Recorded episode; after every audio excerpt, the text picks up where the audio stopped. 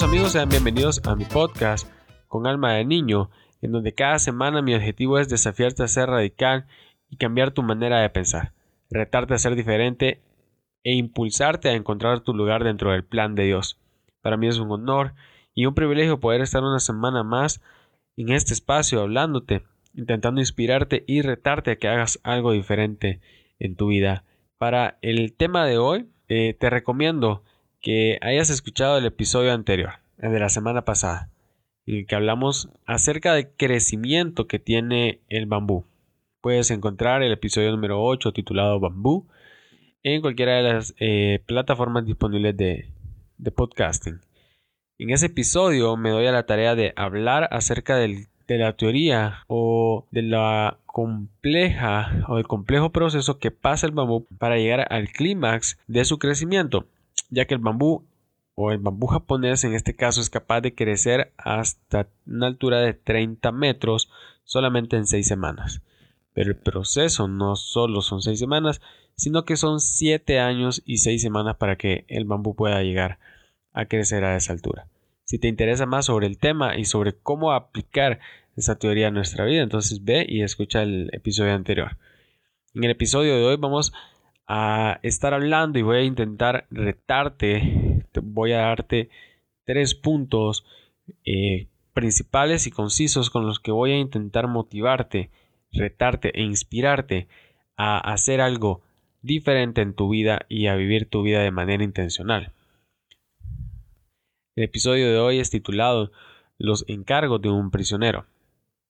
Y quiero hablarte acerca de la vida del apóstol Pablo, en 2 de Timoteo 4:13, Pablo se está prácticamente en, esta carta él ya se está despidiendo de lo que sería de sus amigos y en particular de su hijo en la fe, Timoteo. Él escribe esta carta desde la prisión en Roma. Algunos eh, estudiosos de la Biblia y algunos teólogos creen y consideran que la segunda carta a Timoteo escrita por el apóstol Pablo durante su estadía en la prisión de, de Roma fue posiblemente la última carta que el apóstol Pablo escribió antes de ser ejecutado, antes de morir. Incluso algunos han llamado a la segunda carta de, eh, Pablo a Timoteo como eh, su testamento espiritual. Eh, esa carta en la que él deja tanto recomendaciones como ordenanzas y consejos a, su discípulo Timoteo. Y ya eh, es, un libro bien corto en realidad. Ya en el, capítulo 4 ya Pablo se está despidiendo.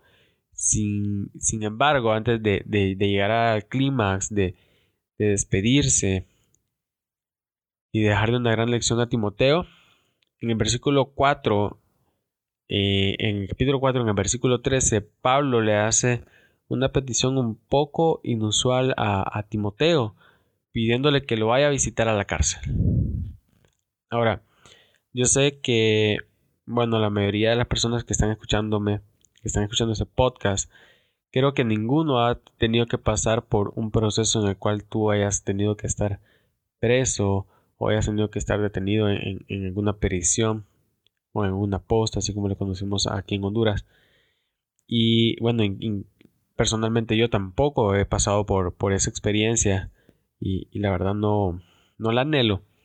Pero estoy seguro de que si alguno de nosotros pasara por una experiencia así y tuviéramos la oportunidad de, como aparece en las películas, de hacer nuestra llamada, llamar a nuestro abogado, llamar a nuestra mamá, a nuestra familia, creo que lo que le pediríamos a la persona que nos vaya a visitar sería de repente, ah, consígueme comida, consígueme algo de beber, consígueme algo de ropa, consígueme medicamento, tantas cosas que nos podrían venir a la mente en una situación como esa. Pero la petición del apóstol Pablo es completamente diferente. Y dice, trae cuando vengas el capote que dejé en Troas en casa de Carpo y los libros, mayormente los pergaminos.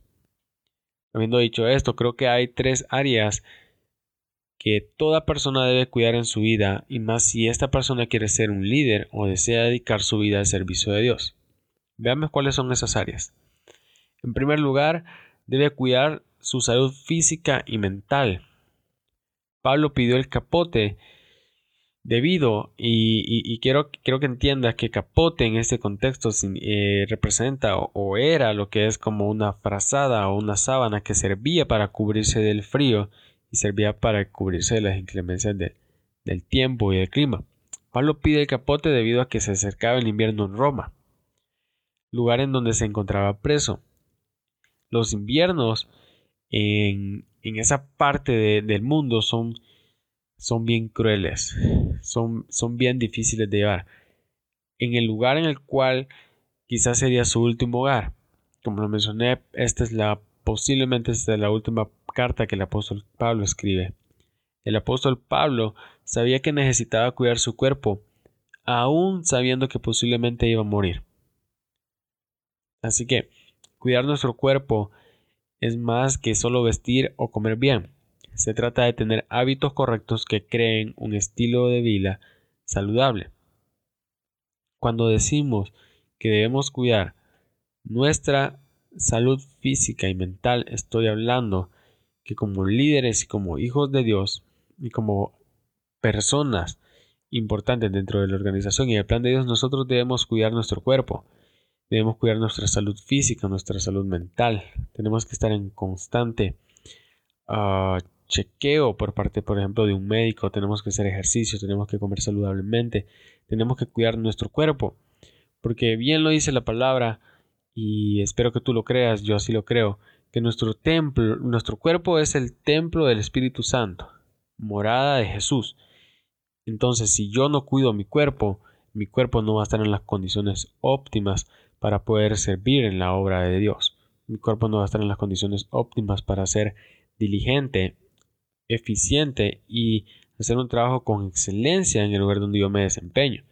Si yo no cuido mi salud, no voy a estar al 100% en el momento en el que Dios demande tiempo de mi parte. Número 2 debe crecer personal y profesionalmente. Nuestra mayor responsabilidad como líderes es crecer, independientemente de, del área en donde tú te encuentres, independientemente del puesto o el lugar de servicio en el que tú estés, tu mayor responsabilidad como líder es crecer. Una organización jamás llegará más lejos de lo que su líder haya llegado. El apóstol Pablo pide los libros y esto es un ejemplo de que el apóstol necesitaba seguir estudiando. Entiendan esto. El apóstol Pablo era un hombre que tenía mucho conocimiento de la palabra de Dios y los mandamientos, también sabía sobre la ley que había sido entregada al pueblo de Israel. Y en Filipenses 3, en los versículos del 5 al 6, encontramos lo que el apóstol Pablo, o lo que, lo que hoy llamaríamos el currículum del apóstol Pablo. Y él dijo, me circuncidaron cuando tenía ocho días de nacido. Soy israelita y pertenezco a la tribu de Benjamín. Soy hebreo y mis padres también fueron hebreos. La ley era muy importante para mí, pues yo era fariseo. Estaba tan dedicado a la ley y las tradiciones de mi pueblo, que perseguía a la iglesia y nadie podía reprocharme nada, porque siempre obedecía a la ley. El apóstol Pablo no, no era un novato en la fe, no era una persona que venía empezando a ser cristiano, sí, no hacía muchos años o no hace mucho tiempo que el apóstol Pablo había tenido ese encuentro personal con Jesús en el que cambia su manera de pensar y comienza a predicarle a la gente acerca de la salvación, pero ya tenía mucho, mucha trayectoria previa a eso en la cual había aprendido mucho sobre la ley que le había sido entregada al pueblo de Israel. Así que como él le dice, como él dice es hebreo, hijo de hebreos. Significaba que él conocía muy bien las leyes, significaba que él conocía muy bien la palabra de Dios. Y también significaba que él era un hombre muy, pero muy culto.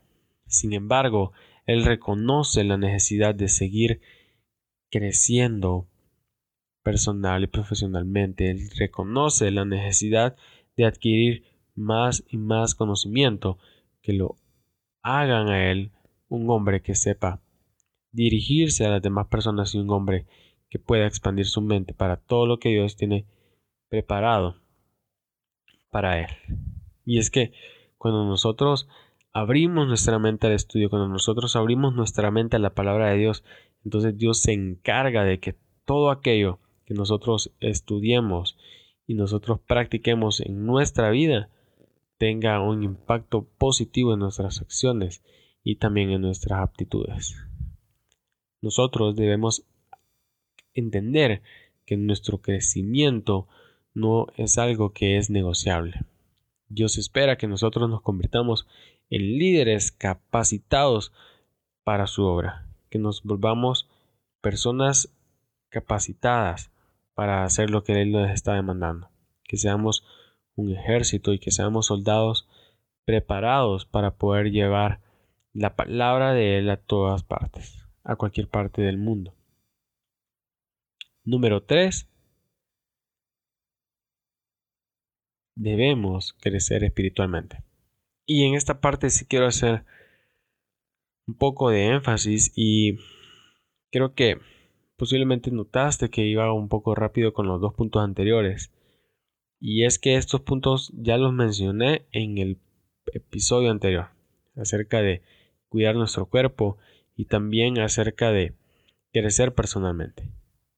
Pero Pablo, el apóstol Pablo, le hace énfasis a, Timoteo en que lleve mayormente los pergaminos. En el, en el versículo le dice, trae cuando vengas el capote que dejé en Troas, en casa de Carpo, y los libros. Pero le dice mayormente los pergaminos. ¿Qué le está queriendo decir el apóstol? En otras palabras, él le dice, trae el capote, trae los libros, pero por nada del mundo se te vaya a olvidar traer los pergaminos. No importa si lo demás no te cabe en la maleta, no importa si tienes que dejar los recuerdos, no, importa si tienes que dejar los regalos, no importa incluso si no traes el capote ni los libros. Pero por favor no te olvides de traer los pergaminos. En opinión del biblista H. Robertson, los pergaminos mencionados por Pablo serían copias del libro del Antiguo Testamento, siendo que el pergamino era más caro que el papiro, debemos recordar que en su juventud Pablo se había educado a los pies de Gamaliel, quien era un prestigioso maestro de la ley mosaica. Así que no sería extrañar que el apóstol Pablo hubiera adquirido algunos rollos de las escrituras para su uso personal, ya que durante esa época todo lo que era la palabra de Dios, todo lo que Dios había inspirado en los profetas para que ellos escribieran, habían sido escrito en pergaminos que eran, eh, por así decirlo, como el papel de hoy en día, pero el papel más costoso, el papel más fino y el papel que más iba a durar a través del tiempo. Por eso no era extrañarse de que Pablo, al ser un hombre culto, pudiera haber adquirido algunos de esos pergaminos para su estudio personal.